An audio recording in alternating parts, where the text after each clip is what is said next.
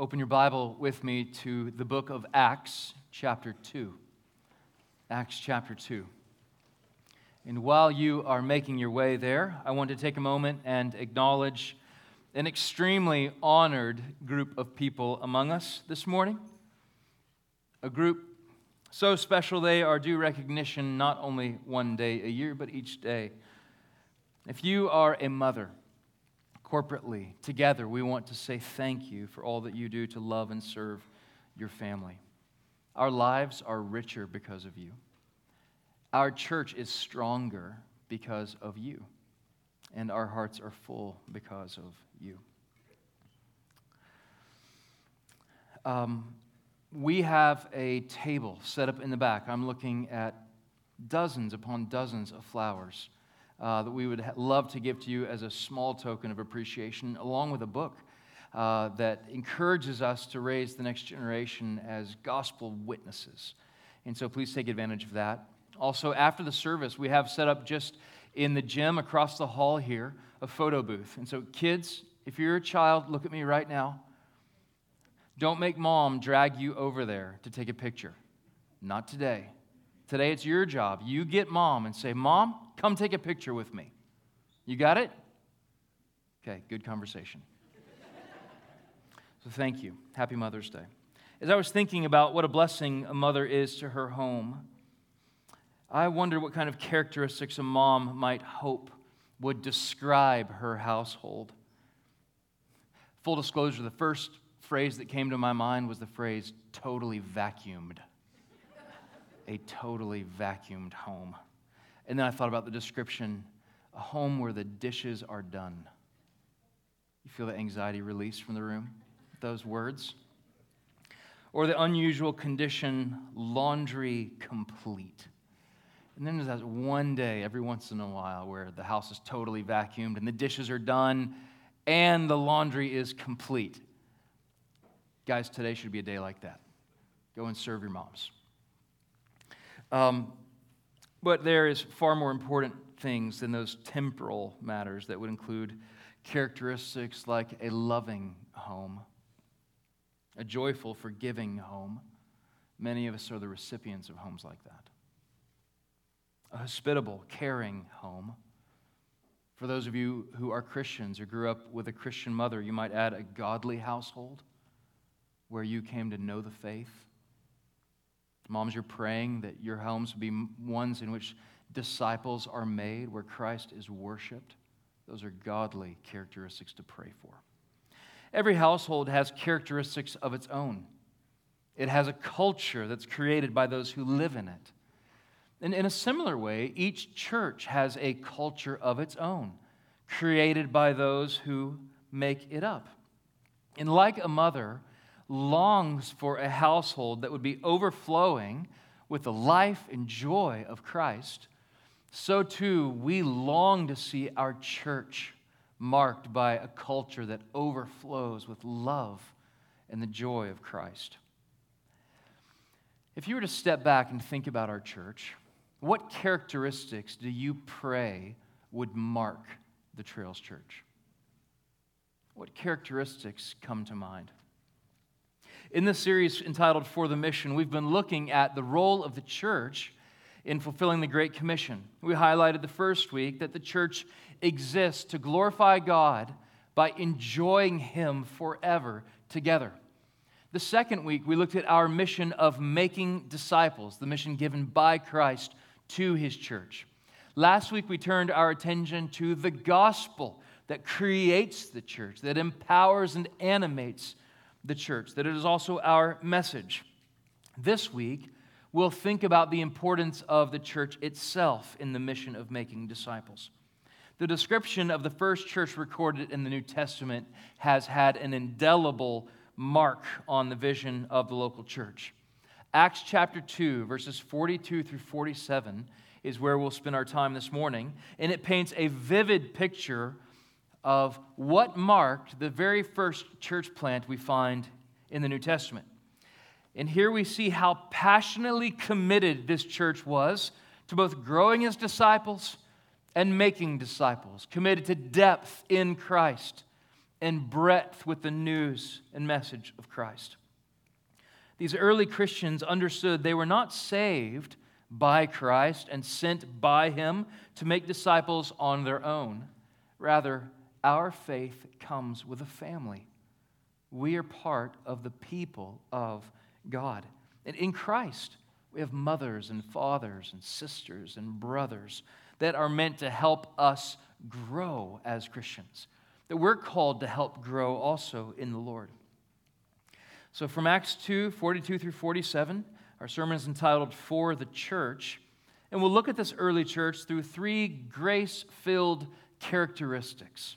We find here first the commitment of the church, second, the community of the church, and third, the commission of the church.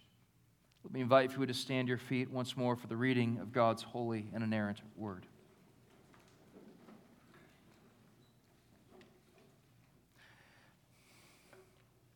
This is God's word to us. And they devoted themselves to the apostles' teaching and the fellowship, to the breaking of bread and the prayers, and awe came upon every soul. And many signs and wonders were being done through the apostles. And all who believed were together and had all things in common. And they were selling their possessions and belongings and distributing the proceeds to all as any had need and day by day, attending the temple together and breaking bread in their homes, they received their food with glad and generous hearts, praising God and having favor with all the people. And the Lord added to their number day by day those who were being saved. The grass withers and the flower fades, but the word of our God stands forever. Please be seated. The first characteristic that we see on display is the commitment of the church. And there are four things that Luke tells us the church was devoted to, committed to the apostles' teaching, the fellowship, the breaking of bread, and the prayers. Now, for our purposes this morning, we're going to summarize the commitment of the church primarily twofold. Like this they were passionately committed to God and committed to one another. That's what I want us to see from these, uh, in, from these verses. The word devoted expresses how joyfully serious they were about this business. Devoted is a strong word, it means to be loyal to someone, like the devotion of a mother to her child. This is the kind of abiding love that the church has for God and has also for each other. Let's look at how they were passionately committed to God. Verse 42 says they were devoted to the apostles' teaching. Now, the teaching of the apostles would have included the entirety of the Old Testament, the teachings of Christ while he was here on the earth, and also the teachings of the apostles about Christ and life in the good news of Jesus, what we would call now the New Testament. And so we can say the thing they were committed to was the Scripture.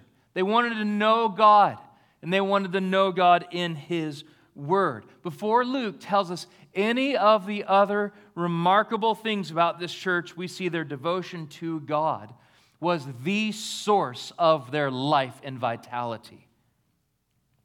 I love what Alistair Begg says about this. He says, We find the church becomes a Bible school. Every church is like a little Bible school in a way. He says 3,000 pupils in the Bible school, and the teachers are none other than the apostles themselves. And they set about to know what God is saying and has been saying through the Old Testament to his people. They were a people of the Word.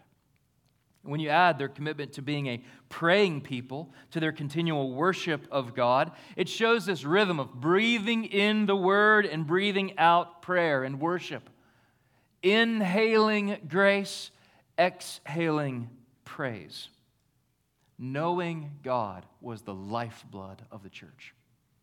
The second thing they were committed to was one another. Verse 42 says they devoted themselves to the fellowship. Their commitment was not just to their own personal growth, they were equally as committed to the growth of others. They weren't just looking at themselves. This wasn't just me and Jesus, which is the message of American evangelicalism. No, it was the people of God. It's, it's evidence if you're growing in Christ to look around and care for others and being committed to them growing in Christ. And verse 44 tells us that they were together. They loved being together. You see this throughout this passage. They were meeting in the temple day by day, worshiping together, eating together in homes. Their lives were intertwined as a community of faith. The church wasn't an add on to their lives in the middle of an already packed schedule, it was the family that they belonged to. And see how they loved caring for each other. Verse 45, there's a sense of mutual care in this church as they made sure one another's needs were met. Most of these are financial. Why is that important? Well, at the time, to trust in Christ meant you were most likely then uh, kicked out of your family. It meant you could have also lose your job to, to claim the exclusiveness of Jesus Christ. You're pushed to the margin, you couldn't make an income. And so then the family of God cared for those people who were suffering greatly. The unity of the church is seen in how they suffered persecution and abandonment and loss. The church adorns the gospel in the way that it cares for each other. Part of what I hope happens in this season in our church is that we might recommit to the calling that Christ has given to us in the Great Commission, really in, in many ways. I pray that at the heart of that would be that we would recommit to know God in His Word more fervently, more devotedly, more passionately, more full of joy than ever before. And that as we really know God in His Word, that, that would equally be seen in how we know and love and care for each other. That our knowledge of God wouldn't terminate on us, but would flow to other people to help build up the body of Christ. In what ways does your life evidence commitment to the body of Christ? There's a thousand ways. But in what ways does your life evidence that kind of commitment, both to Christ and to his church? In their commitment to God and one another, we see the commitment of the church. The second characteristic that shines from this text is the community of the church. There's nothing else like this in the world the community of the church. Often in membership class, we ask people to explore this passage. And I'll give them a few minutes. Say, hey, take some time, read through this text, and see what characteristics that you see in studying this passage. Kids, you can do that right now. You can just work your way through that. What characteristics do you see of this church? How would you describe what you see going on? Um, we've got a running list, I think, of over 50 words now that help describe this people, but we might summarize all of it by saying what they experience is biblical community.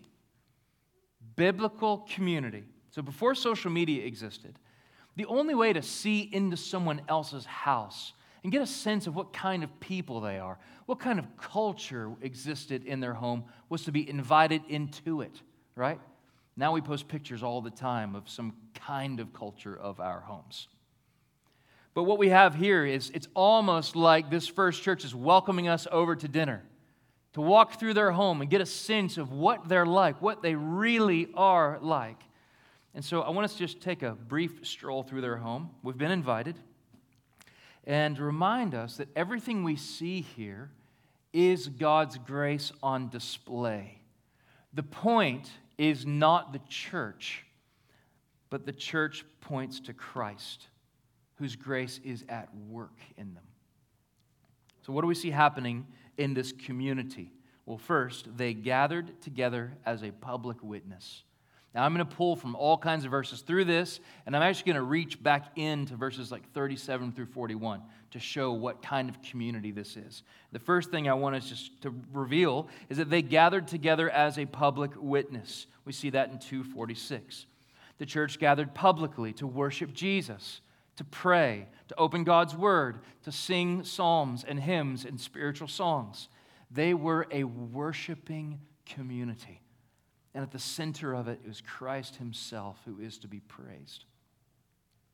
Second, they had repented of sin.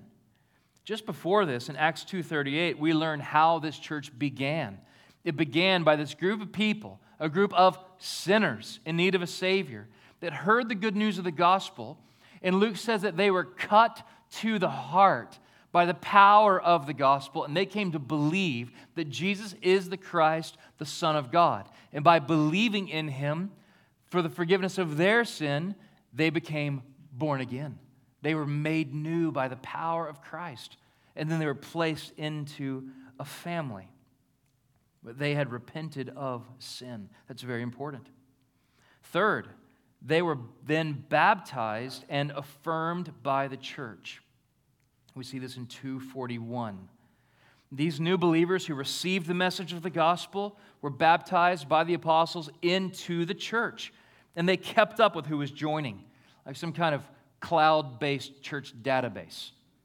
We see here 3,000 people were added to their number that day. They kept up with these people. They didn't just dunk them and send them into the world. No, they became part of this community. Baptism was their public identification, both of being a follower of Christ and being a part of his church. So that's baptism. And then notice in 242 and 246, they were eating together. It says, especially, they were breaking bread together. Now, that means that they were, that can mean they were eating regular meals together, and we should do that. Uh, but most scholars think what's in view here actually is the Lord's Supper, which we do the first Sunday of each month together. They share that act, remembering and proclaiming the death of Jesus. And so the act of baptism and the act of communion were public acts of worship. And in them, the church is affirming both their union to Christ and their union to one another. That's what baptism and the Lord's Supper are. And then the fourth evidence we see in this community is they were committed to one another. I thought you already said that. Well, I did, but I really want us to see this. Commitment to Christ means commitment to his church the church partnered together in Christ. They were in Christ and they were in the church. This is the pattern we see in the New Testament. So, as I look at this text, I can't help but think of the preamble of our own church covenant. Maybe some of you are already thinking about it too. Anyone? Okay, well, trust me, you should. Look, that church covenant wasn't something that we just signed and then store away in some file folder. That's why at our member meeting, we, we regularly recite it. In our church anniversary, we recite it. We need to remember what we've committed to as a church. And I, I want to draw your attention to what I believe is a wonderful definition of the community of the church. And it's the very first part of our church covenant. By God's grace, we are gathered as those who have repented and believed in the Lord Jesus Christ we have given ourselves to him and affirmed one another as citizens of his kingdom through baptism and the Lord's Supper. Relying on his gracious aid, we do now solemnly and joyfully renew our covenant with each other. So, first things first. Notice the words, by God's grace. That phrase is not just preamble, that is a confession by God's grace. Our confession technically ends with 2 Corinthians 13 14, which says, The grace of the Lord Jesus Christ and the love of God and the fellowship of the Holy Spirit be with you all. So, from first to last, the only way a church covenant can, can be in existence, where Christians can say we are going to do these things for one another, is by God's grace. So, by God's grace, there are four specific statements in this confession that I want to just hold up right behind what we see here in Acts chapter 2. One, we gather. By God's grace, we are gathered. The, the, um, the statement says. Well, we gather on Sunday mornings. Why? Because we have a heart to know God and to be with one another as we worship Him as a living body of Christ. That's why we also gather throughout the week as a community of faith, as disciples who are growing together. Uh, the writer of Hebrews in chapter 10, 35, warns us Meet together regularly. Don't forsake the assembling of yourselves together as a church. So we gather. Second, we have repented and believed. It says here a true church is a fellowship of professing believers in Christ. And what that means is that in order to be a member of the trails, you need only do one thing be a genuine believer in Jesus Christ. Having been born again by grace alone, through faith alone, in Christ alone. We repented and we believe. Third, we affirm one another as believers in Christ. This is what the church has been given to do. That's what we're doing. We're affirming one another. So when you see a baptism, you're more than just spectators, you're witnesses. It's like when you're sitting at a wedding, you were invited by some young guy and some gal to, to come to their wedding because they wanted a gift. I mean, they wanted you to be there. And you're sitting there, not just for free cake afterward, you're sitting there as a witness because when time get hard, you can encourage and remind one another what they committed to do. And in just a couple of weeks, we'll share baptism together. And you're not just spectators, you are the church of Christ, witnessing baptism, affirming this person is in Christ.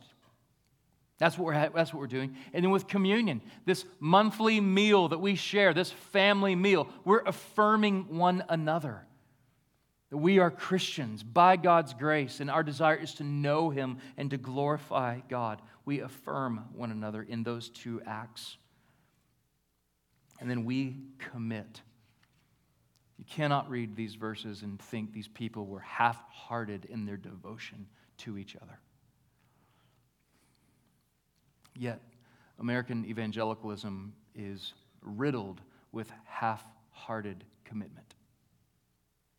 There's a massive gap between this kind of biblical community and the kind that we often see in American evangelicalism. Am I the only one that sees that? I don't think so. Consumerism probably is the best word to describe much of what we see. We're trained to be consumers from the moment we're born. We're trained to be discontent with every piece of advertising, and we've become discontent with the church anytime it doesn't meet our expectation. What does a consumer do? It consumes something until it, get what's, it gets what it needs from it, and then it throws it away and moves on. The thing has been consumed. This is not how it is meant to be with the bride of Christ. We've bought a really easy form of church membership that says just show up on Sunday, get what you need, and get out the door. It's not the picture that we see in the Bible. It's not the church that Christ died for. It's not the church that Christ gave his, his spirit to, that empowers us to supernatural love, supernatural commitment. These people weren't gritting their teeth and showing white knuckles to hang on to one another. Their hearts were full of love for Christ, and it spilled over onto those around them. That's the picture of biblical community the New Testament paints. From the beginning, we've held a high view of church membership. It says if you want to be a part of the Trails Church, we would love to have you, but be a part. How many, how many people it teach us are sitting on the sideline here in Acts 2? None. We are members of the body of Christ, parts of the body of Christ, meant to build up. For homework, you might just spend a little time in Ephesians chapter 4. I almost tried to read all of it here. It would take way too long, but please spend some time reading Ephesians chapter 4 to see how that works. But I pray that every member of our church would invest your lives in the community of the church. The final characteristic is the commission of the church. And we highlighted in verse 42 how devoted this group of Christians were to growing as disciples and growing together as a church. But that passion, that commitment didn't terminate on them. It wasn't us four no more. It wasn't we are the frozen chosen and we're good till heaven. No, their commitment and their community spurred them on to fulfill the Great Commission. We see evidence of how God worked through the church as they proclaim the good news of Jesus to those who don't know him. Verse 43 all came upon every soul. The all came from the signs and wonders the apostles were doing as evidence of the power of the gospel. Today, the power of the gospel is still seen in the supernatural work of Christ raising a person from death in sin to life in Christ.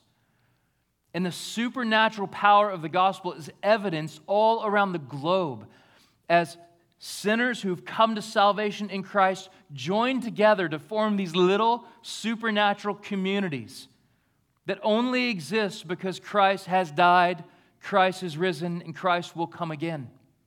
That is why we exist. Verse 47 tells us that the church had favor with all the people, and the Lord added to their, na- their number day by day. Those who are being saved, this is a, a divine mixture of awe and wonder and favor and salvation. This wasn't revivalism. It wasn't the church spinning its wheels to manufacture something fake. It was the Lord who added to their number day by day those who were being saved. So the commission is clear.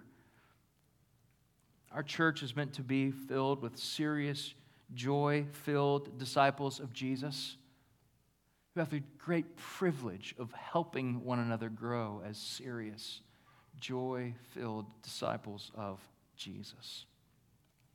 Some churches would be prone to look at this passage and just fixate on verse 42 and say, well, you see how devoted to doctrine and the church they were.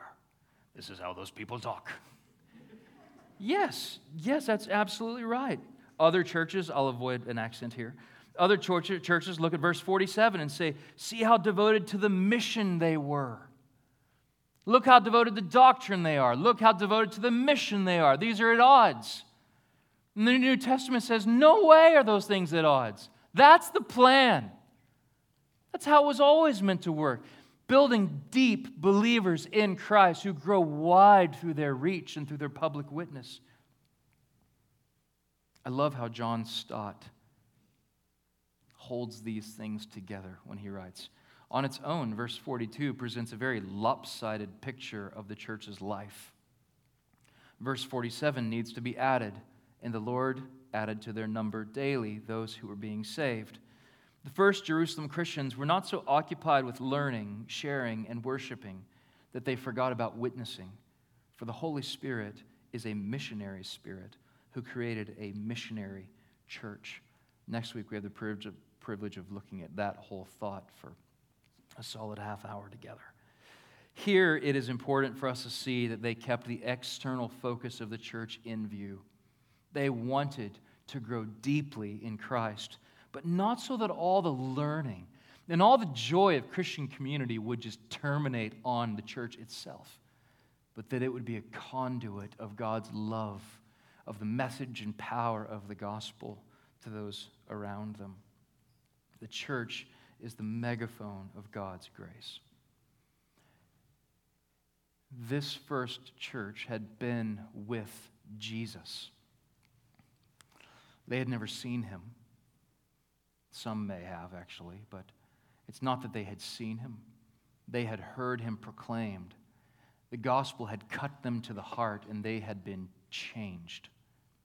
One of my favorite verses in the book of Acts is Acts chapter 4, verse 13, where it says, uh, These people were uh, unlearned and probably rough around the edges. But the description of them, the characteristic of them, is they had been with Jesus.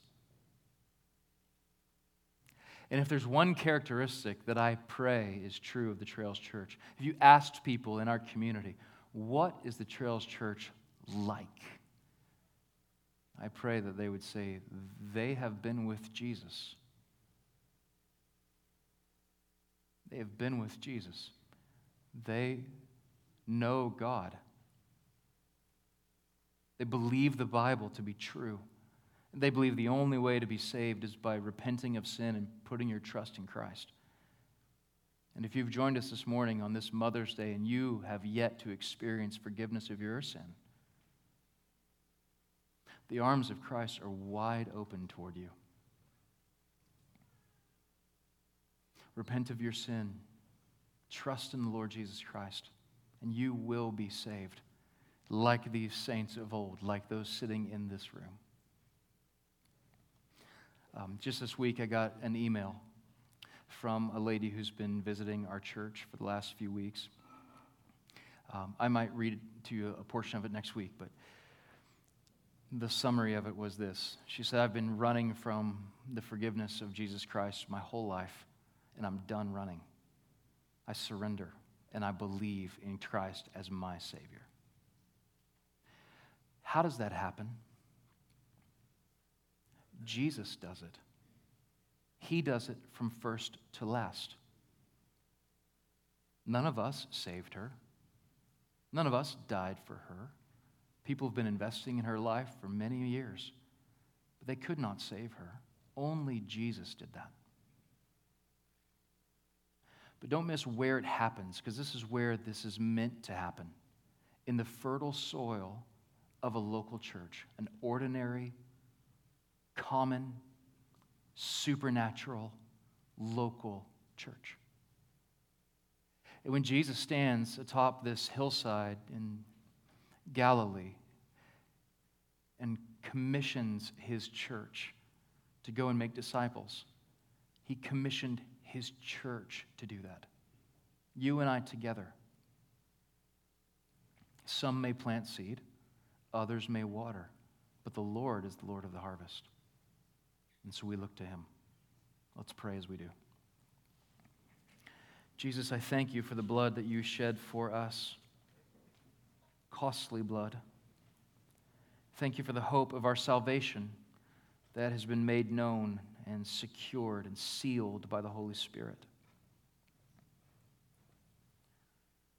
Thank you that in your divine plan you established a people from before the foundations of the earth that would be called by your name, a holy nation, a kingdom of priests, a royal priesthood.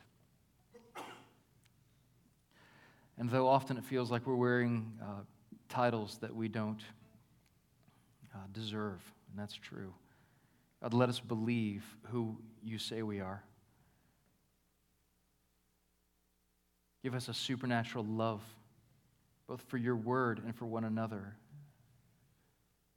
and for all of those who have yet to come to know the same salvation that we have known. We ask these things in Jesus' name.